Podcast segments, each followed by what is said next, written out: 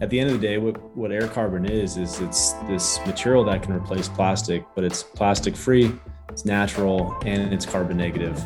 Um, it was really easy to do. It took about 18 years. Hello, and welcome to the Age of Plastic podcast, an environmental podcast with me, Andrea Fox, just your average consumer trying to be more sustainable.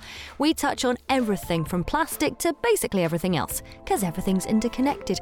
On this series so far, we've talked plastic free tableware, fashion, e waste, PPE, and even gold.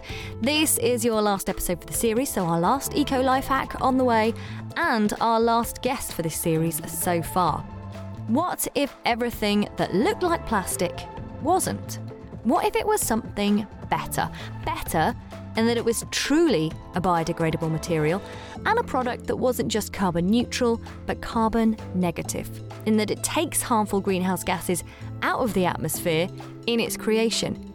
California based Newlight Technologies have spent more than a decade developing this revolutionary material called AirCarbon, which uses greenhouse gas as a feedstock to create a meltable carbon negative material that can be used to replace plastic, leather, fibres, and more. And as a natural material, AirCarbon contains no synthetic plastics, PLA, synthetic glues, requires no food crops for production, and is home compostable, soil degradable, ocean friendly, and degrades naturally if it ends up in the environment. That's the kind of sentence that gets us excited on this podcast, right? We talk a lot about the usefulness of plastic on this podcast, but that it is causing way too many issues when it ends up in the environment. So I think you'll be able to tell I'm pretty excited to bring you this episode. Today, I am very excited to be talking to Mark Herrema, co founder and CEO of Newlight Technologies. Mark, thank you so much for joining me from Newlight Technologies on the Age of Plastic podcast. It's great to be here. Thanks for having me. So, talk us through AirCarbon. Well, AirCarbon is this really beautiful molecule. It's um, the, the technical name for it is PHB. And um, PHB is this really boring sounding acronym, but really cool material. Um, almost all known life makes this, and um, humans make it. We're making it right now. It's in our blood um, trees, whales, algae, you name it, they all make it. Um, and it seems like uh, it, it, you take any form of life, and if you look hard enough, you can find it. They think that it was uh, part of the early Earth soup, about 2 billion years old. And most organisms make it as a way to store energy. Um, and specifically as a way where if if conditions are more challenging we make it because it's a higher concentration form of energy so when you in order to get uh, to get more energy into things you sort of you uh, one way that nature does it is it sort of stacks things and so you get more packing density um, and the reason why that's important is what that means is in order to melt it you have to add more and more temperature to it and so what what formed over time was this substance where if you extract PHB from wherever it's made, um, it's meltable. And so we discovered uh, a while back that there are microorganisms throughout nature, including in the ocean, that eat greenhouse gas, methane or CO2 as their food source, and they grow. And one of the things they make inside their cells is PHB. And when you pull it out, um, you can purify it into a fine white powder, and then you can melt it. And because you can melt it, now you can shape it into different parts and pieces effectively as a replacement for plastic. But the big difference is plastic is synthetic, doesn't occur in the world, uh, in nature, outside of you know human activity. And because of that feature, that synthetic feature, nature doesn't understand it. It doesn't have the the the tools to break it down and, and consume it like a nutrient. PHB is fundamentally different because it's made in every ecosystem on earth. If it ever ends up in nature nature knows exactly what to do with it and will break it down like a nutrient.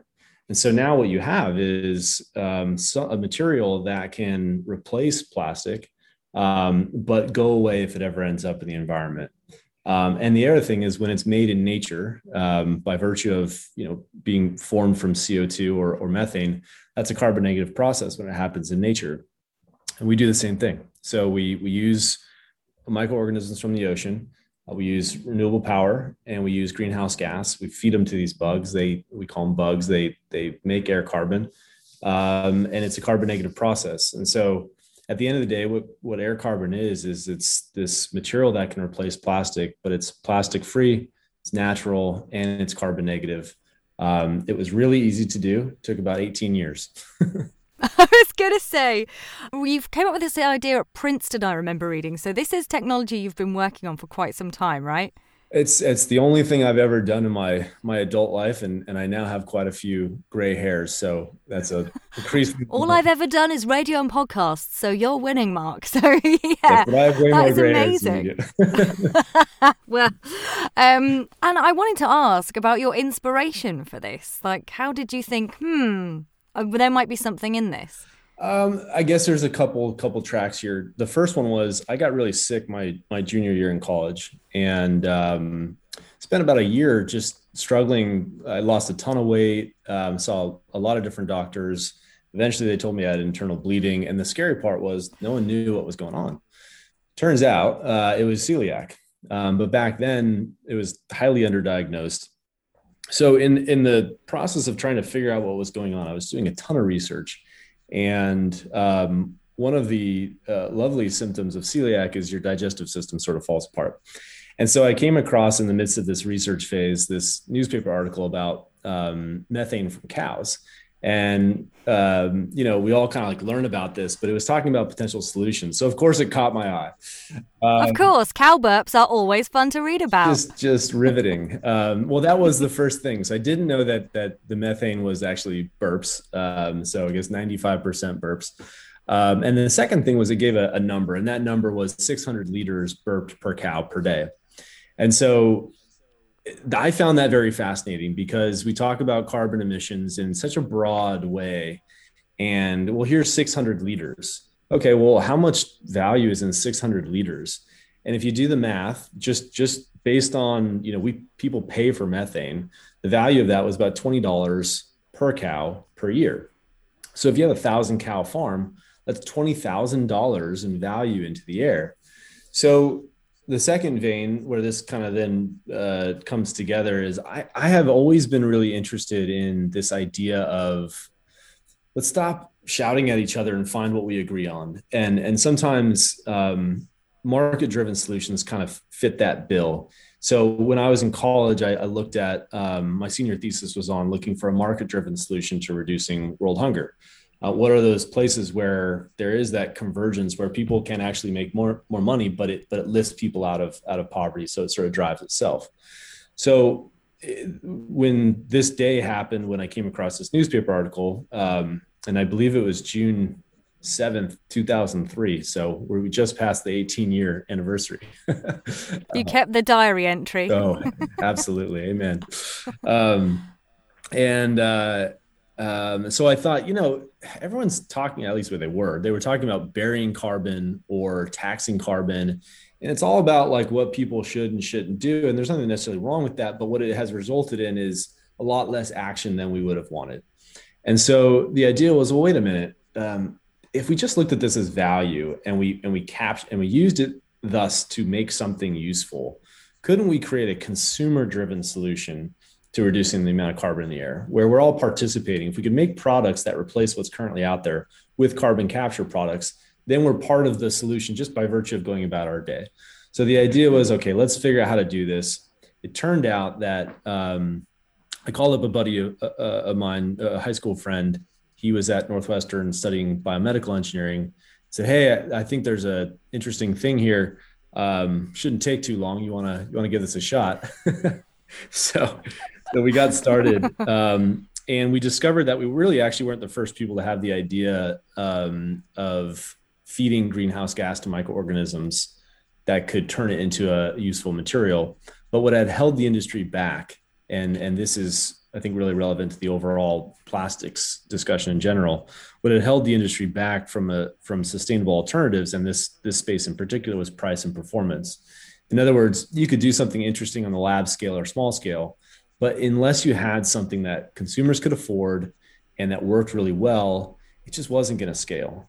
And so we spent the next 10 years um, going from lab to pilot, all in stealth mode. Um, really kind of fighting to figure out the technology and, and most specifically how we could get the price and performance to a point where it could compete with plastic and thus be able to really scalably replace it. And where are you at with that now?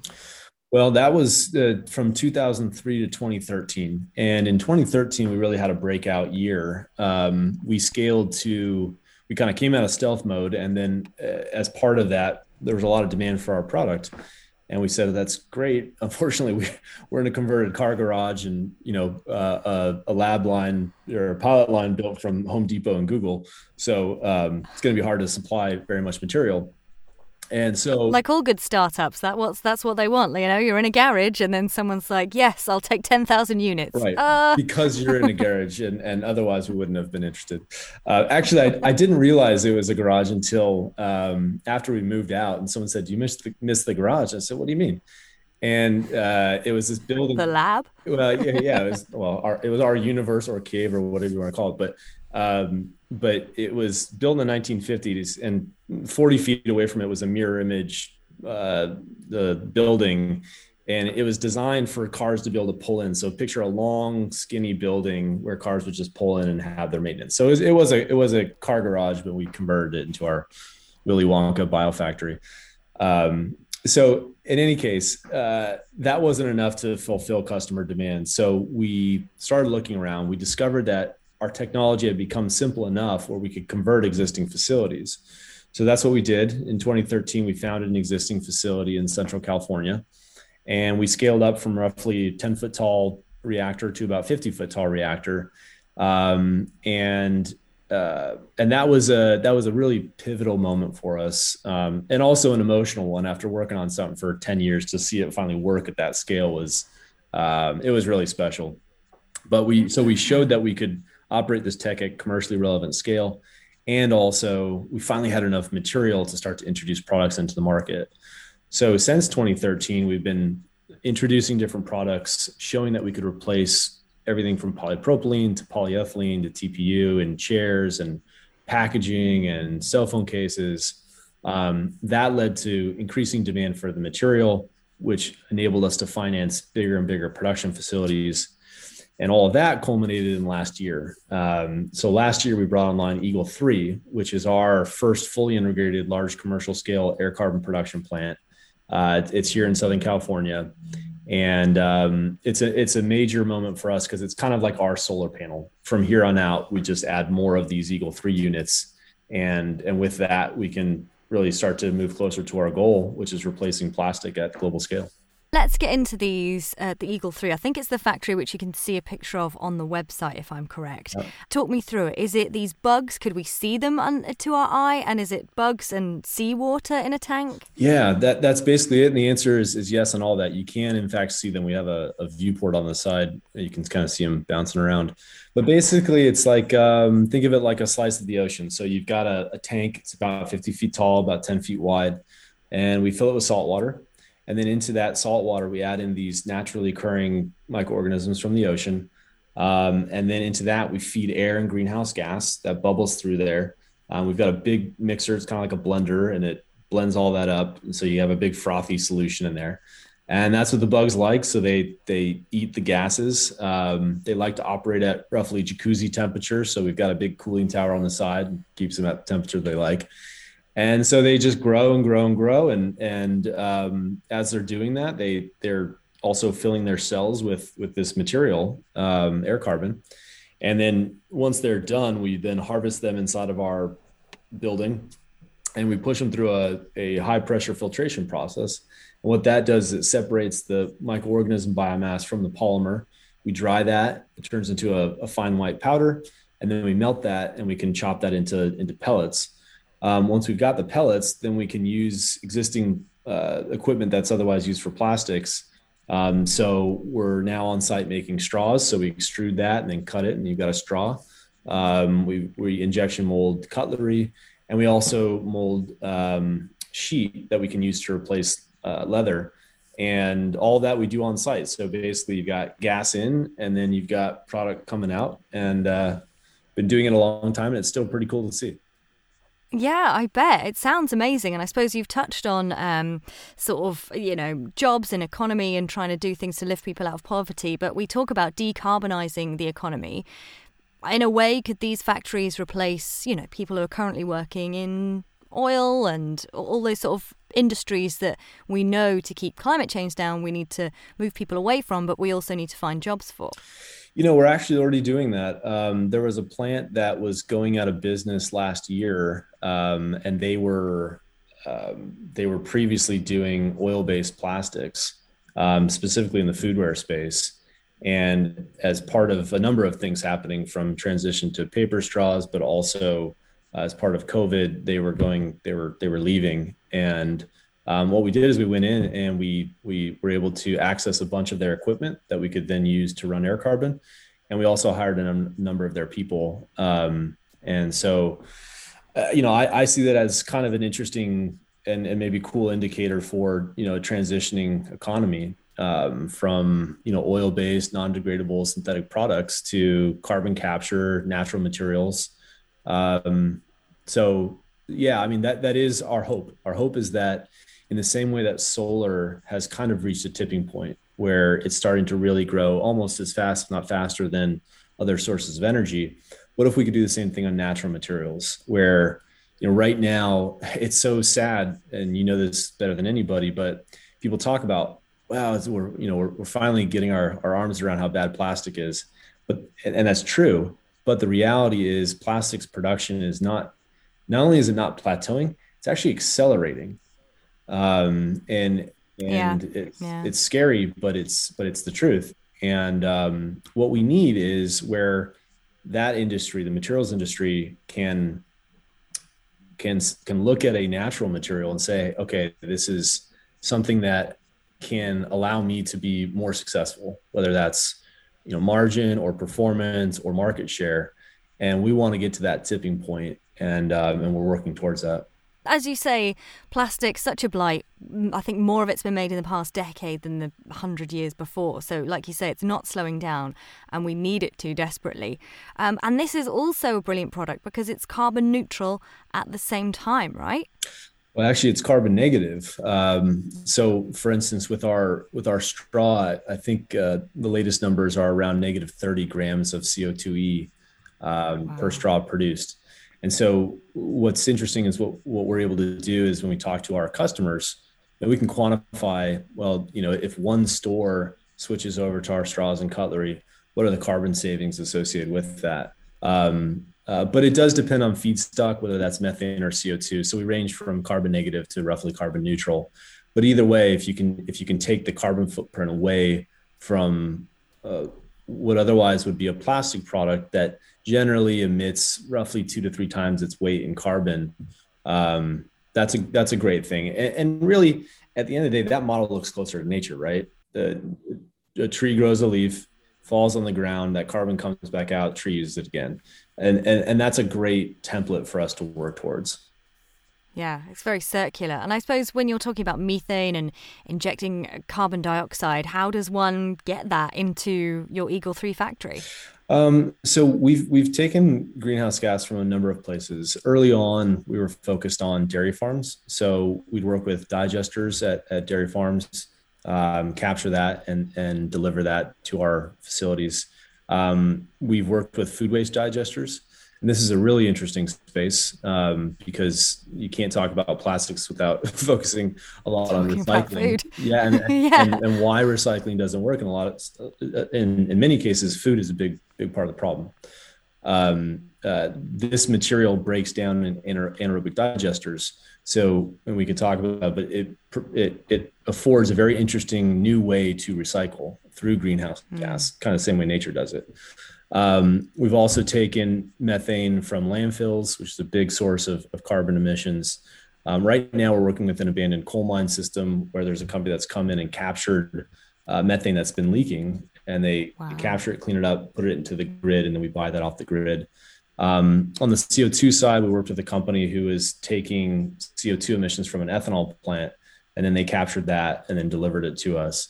So we've we've taken greenhouse gas from a number of places. our primary focus today is actually around methane because it's that much more impactful as a heat trapping gas relative to CO2. So um, that that's really where we're uh, where we're focused.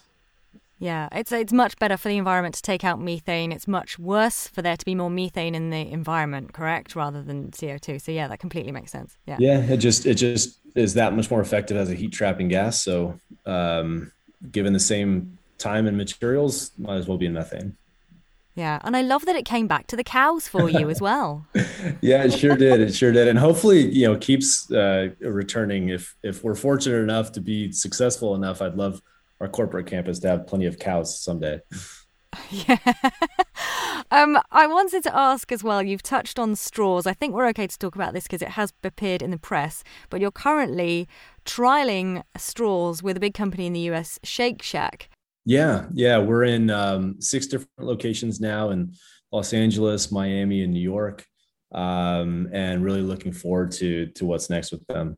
Yeah, and I think some US listeners to this may be able to find your products in Target. Is that correct?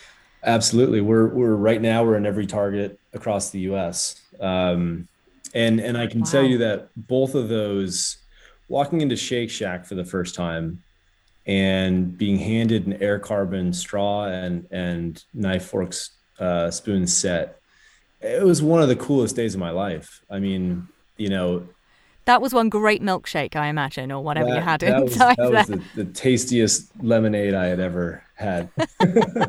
um, yeah, I mean, you know, number one, just the amount of time that that went into it. Um, it's funny because you know the the customers there. Well, here's another straw or fork. You know, is it that big of a deal? Of course, I know what was behind it. But the other cool thing was yeah. just to see it having impacted society, where where now you know what was so long just a dream you walk into a fast food chain and they're no longer using plastic. Thank God. mm, um, yeah. And so that was a really cool moment. And then similarly with Target, you know, to be able to um, to have that in those stores and be able to access it, um, that was great. I've always wanted to do something for the age of plastic that will be helpful to you. As of this series, you can now go and download a template from my website. That will have a handy form you can copy and paste into an email to any company who you want to ask to use less plastic. It could be your favourite supermarket, fashion brand, your local cafe. This is an easy copy and paste, fill in the gaps that mean it's relevant to the business you want to contact. Easy. More details at imandreafox.co.uk. As I said before we came on, absolutely love this the idea of your company and I was like I wish I could invest in this. Don't have any money, but I wish I could invest in it. But one of the things I wondered though, because it looks so good, it looks so like plastic. Are you ever concerned that maybe some of AirCarbon could get into the recycling systems and what would be the effects of that? Yeah, for sure. I mean, the the recycling world is is something that's just a mess in my view. Um, you know, we're we're now coming to find out that you know a very small portion of of the world's plastic is actually recycled. I've seen estimates that range as high as 15%, as low as 9%. And then of the stuff that is actually recycled, a very small amount is not downcycled. I, I think it's like one or two or three percent, something like that actually sort of stays in circulation. Everything else is recycled once and then it's kind of done. Um, and so what that means is we just ha- all have to recognize this thing is busted. And so we need we need to look at at new pathways. So um, whenever you introduce a new material it, it, it tends to not you know those materials don't play well with others. That's true with all plastics too so what number one doesn't mix with number two, doesn't mix with number three. They all hmm, seven know. and yeah, yeah. Some aren't recyclable at all. Yeah, yeah. Yeah. So you can't you can't mix PET with with with polyethylene and have everything be okay. Um, so anytime you have a new material, it has to be separated uh, in order to make everything happy. But I think that you know you could do that and you could set up a way ways to to make sure the AirCarbon's adequately separated. But it doesn't really address the bigger problem, which is why is it already not working? And in my view, there's there's two big reasons. One, we're not really deeply incentivized. I mean, right now it's altruistic. Um, but number two is it's kind of confusing, right? Like when you go to the airport and it's it's you got trash, you got landfill, and you got recycle, and you're like, wait, what? um, mm. And so because of that that sort of momentary confusion, it's just it's just hard to get really good sorting. So Um, those are a couple of the big reasons. Our v- vision is look, nature does it a totally different way, which is everything that that is food or touches food can can biologically degrade. Wouldn't that be a lot easier for people where you had one trash can and everything degraded?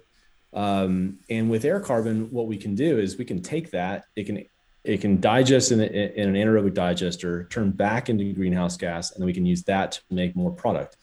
And effectively, that's a little tiny microcosm again of what nature does. And so we think that there this material affords a, a totally different path for recycling that we hope solves some of those core issues. One of which just being the confusion and ease or, or, or not ease around around the current pathway. Yeah, completely. As you were speaking, I was thinking, well, yeah, I suppose if we can replace plastic, all plastics, all the, like you say, all these different kinds of plastics with your product, then everything can just go back into the anaerobic digester. You know, everything goes into the compost along with food waste, and then you use that to make more product, right? Yeah, and it's it's about making it easy. And I think if we make it easy, then we can really increase our, our rates. And, and and that, by the way, is is a big part of how do we prevent stuff from getting into the environment you know, a lot of this is because we're transporting it places, we're collecting it places. If we didn't have to do that, then all that opportunity for slippage into the environment goes down. Um, yeah. So it, it starts things fluttering out of like dust carts and yeah. on the way to landfill where you can see birds carrying it off and things like that. That just doesn't happen. And yeah. Yeah. So so let's let's let's address the source and how do we do that? Um, and so uh, yeah, so we're, we're excited about that. Now that's going to take many many years. we have no no illusions about that um, but hey we've got to we've got to be looking towards solutions yeah, completely. And you have the product now. And I think we already know that the system is broken. Okay, yeah, we may need to build a new system, but but the, you know the current one isn't isn't working at all and we've talked about the product being carbon neutral and you know maybe like you say not transporting all this waste and having an, an AirCarbon facility in every town state or however close it needs to be um, would that be something that you would like to see? Would you think you would be car- uh, within a carbon deficit with the company and with the product if it got to that point? Um, we, we, we do think that a regional solution is is a great one. I mean, imagine if every township had a, a, you know a digester, and that's where all the food waste and anything that touched food, including you know AirCarbon products, uh, you know went that that's a that's a local solution um, that has a lot of benefits. So we really like that. Yeah, and you've touched on leather. What else could this amazing from nature carbon negative uh, product be used for down the line? What's the sort of future for AirCarbon and Newlight Technologies? Um, you know, it's it's kind of a blessing and a curse in some way that it, you know, in its most basic form, it pretty closely resembles polypropylene.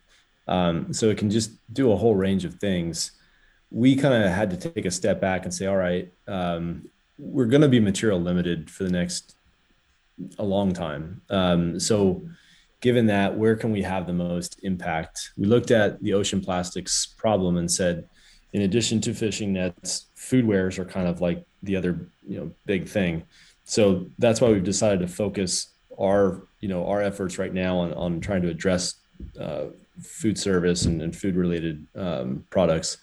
Outside of that, though, um, you know, we've also been looking at fashion. So leather's one, fibers is another. Um, we're going to be increasing our, our work in fibers, really trying to attack the micro uh, plastic issue, which is just so sad and so insidious. And when you look more and more into the data, it's just you get a real ick feeling um, and this molecule goes away. It can't create microplastics. Um, so it's a really interesting potential um, solution f- for that. So, so we're going to be pushing into fashion more and more. Um, you know, and then beyond that, there there are a whole range of other things that we want to do. Packaging, kind of being the next big big thing to address.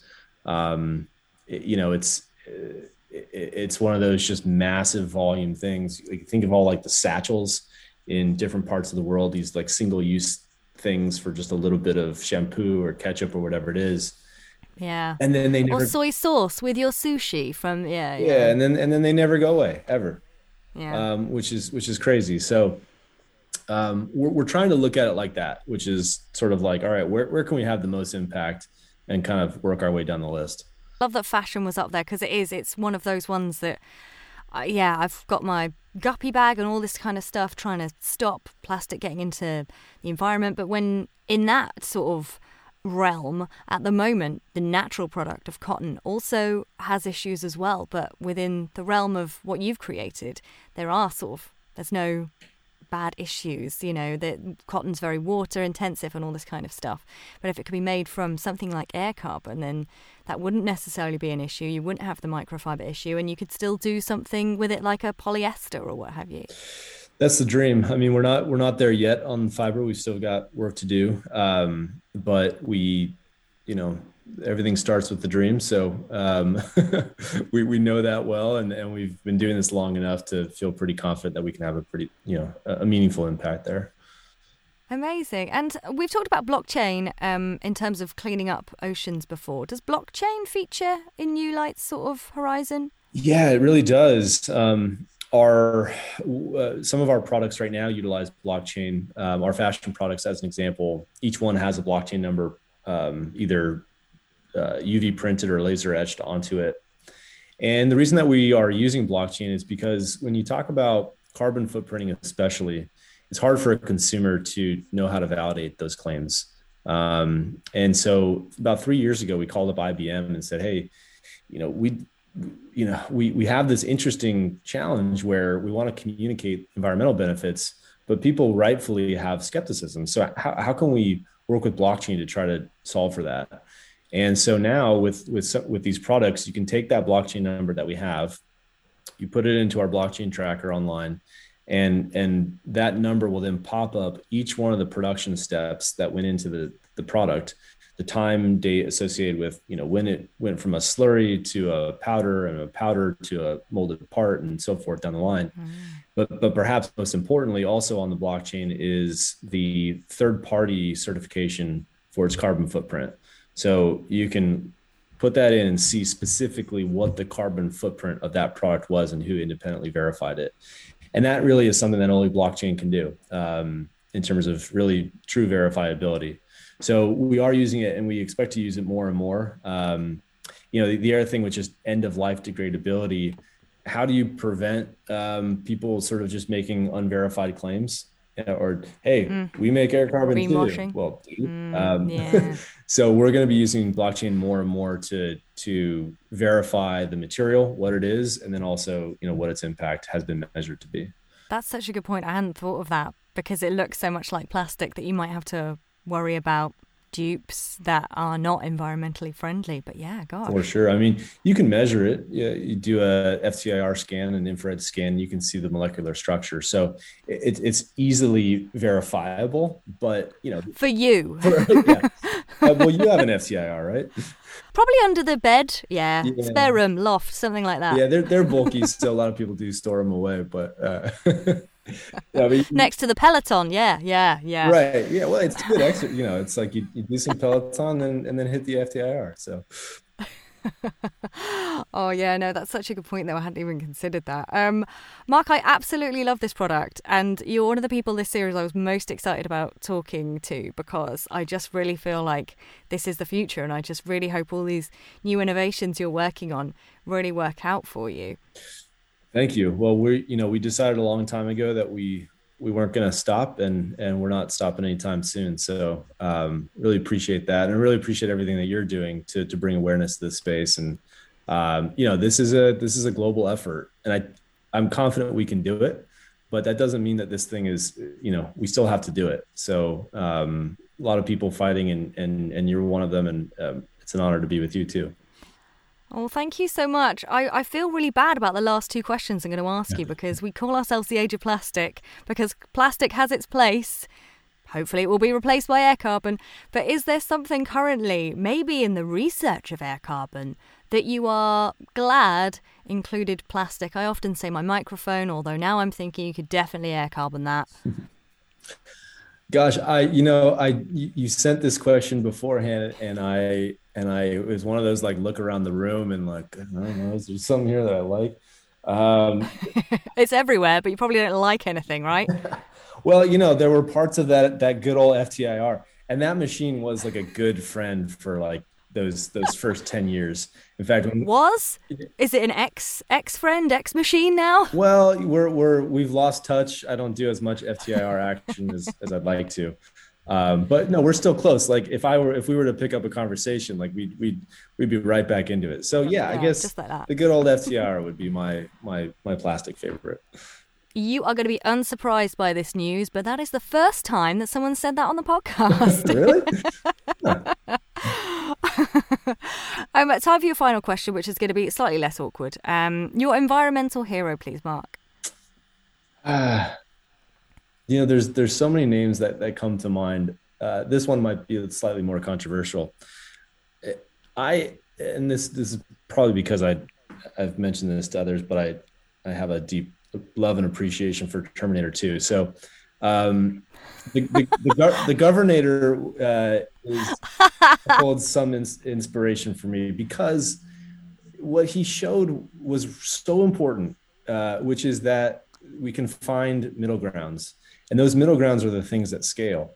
Um, so, as a Republican governor, to be so advanced on, uh, you know, a carbon market is so um, that, that gives me a lot of hope and and i think he deserves a lot of credit for forging ahead there helping to make california you know a leader in advancing environmental solutions um, and so I, think he's i think he's a, a hero in, in, in, for for the efforts that he put forward in in trying to forge common ground uh, in such an yeah. important space I can I do have to agree with that because I think some people sometimes forget that compromise is where we often get things done. It's not necessarily one idea versus another. It's it's people cut like you say coming together. So thank you so much. Really really enjoyed this chat. So excited. So glad that you kept with it for 18 years and didn't give up.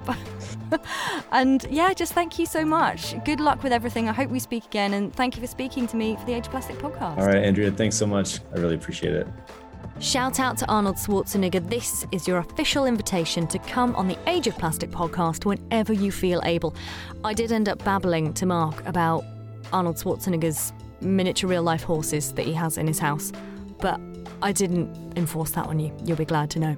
I did leave some praise in as well, not very British of me, but there you have it. So appreciative of co founder and CEO of Newlight Technologies, Mark Herrema, for talking all about AirCarbon. Thank him that he didn't give up after over a decade of coming up with this material. Such interesting points from Mark as well. On how recycling is broken. We talk a lot about plastic being a useful material, but recycling streams are broken, and I know that we all need to change, and economies need to change, and the world needs to change if we're going to remain in it. But you kind of have to meet people where they're at. Will this product curb our consumerism, our throwaway single use items? Possibly not, but surely. Imagine if every single use plastic item was replaced with this material. I am struggling to find any negatives to that. And we talk so much about bringing everyone with us on the sustainable journey, whatever you want to call it. Decarbonising the economy means we need to find jobs for people who are currently, I don't know, working in the oil industry. So having something like this as an option, yes, it's a factory. Yes, that requires carbon and energy to be built, but surely these are the kind of jobs we want those skilled workers currently in those industries to be moving into. No doubt you'll want to hear more about AirCarbon and Newlight Technologies. I will link in the show notes as always, and thanks again to Mark Herrema. Time for our final eco life hack of the series. This one's come from a mum. She listens in batches, so it could be years before she gets around to hearing this. I have been travelling pretty much zilch in the past 16 months. Things are starting to open up here in the UK, but I am trying to look into my future and think about enjoying travel, but doing it with the lowest impact possible, and that means less flights. Enter Byway. Now, this is branding themselves as the world's first flight free holiday platform. You try saying that quickly. It's all centered around personalized, slow travel with a minimum carbon footprint. So, if where you are, things are opening up and you are able to travel sensibly, given the quarantines and all the rules that may exist where you are listening right now, check out Byway. I think they're quite Europe based just at the moment, in case you are listening outside of Europe right now. Thank you so much for listening to this episode. I hope you've enjoyed the series so far. Coming up on the next series, whatever you want to hear, get in touch. All the details are where you are listening right now. I've got a few exciting interviews lined up for you already. I've got a UN scientist in the bag, and I'll be chatting to one of the founders of Pela and Lomi on the next series. Whatever you want me to cover, though, as always, the DMs, the emails are open. Until then, wash your hands, get vaccinated if you can, and I'll see you next time on the next series of the Age Plastic podcast.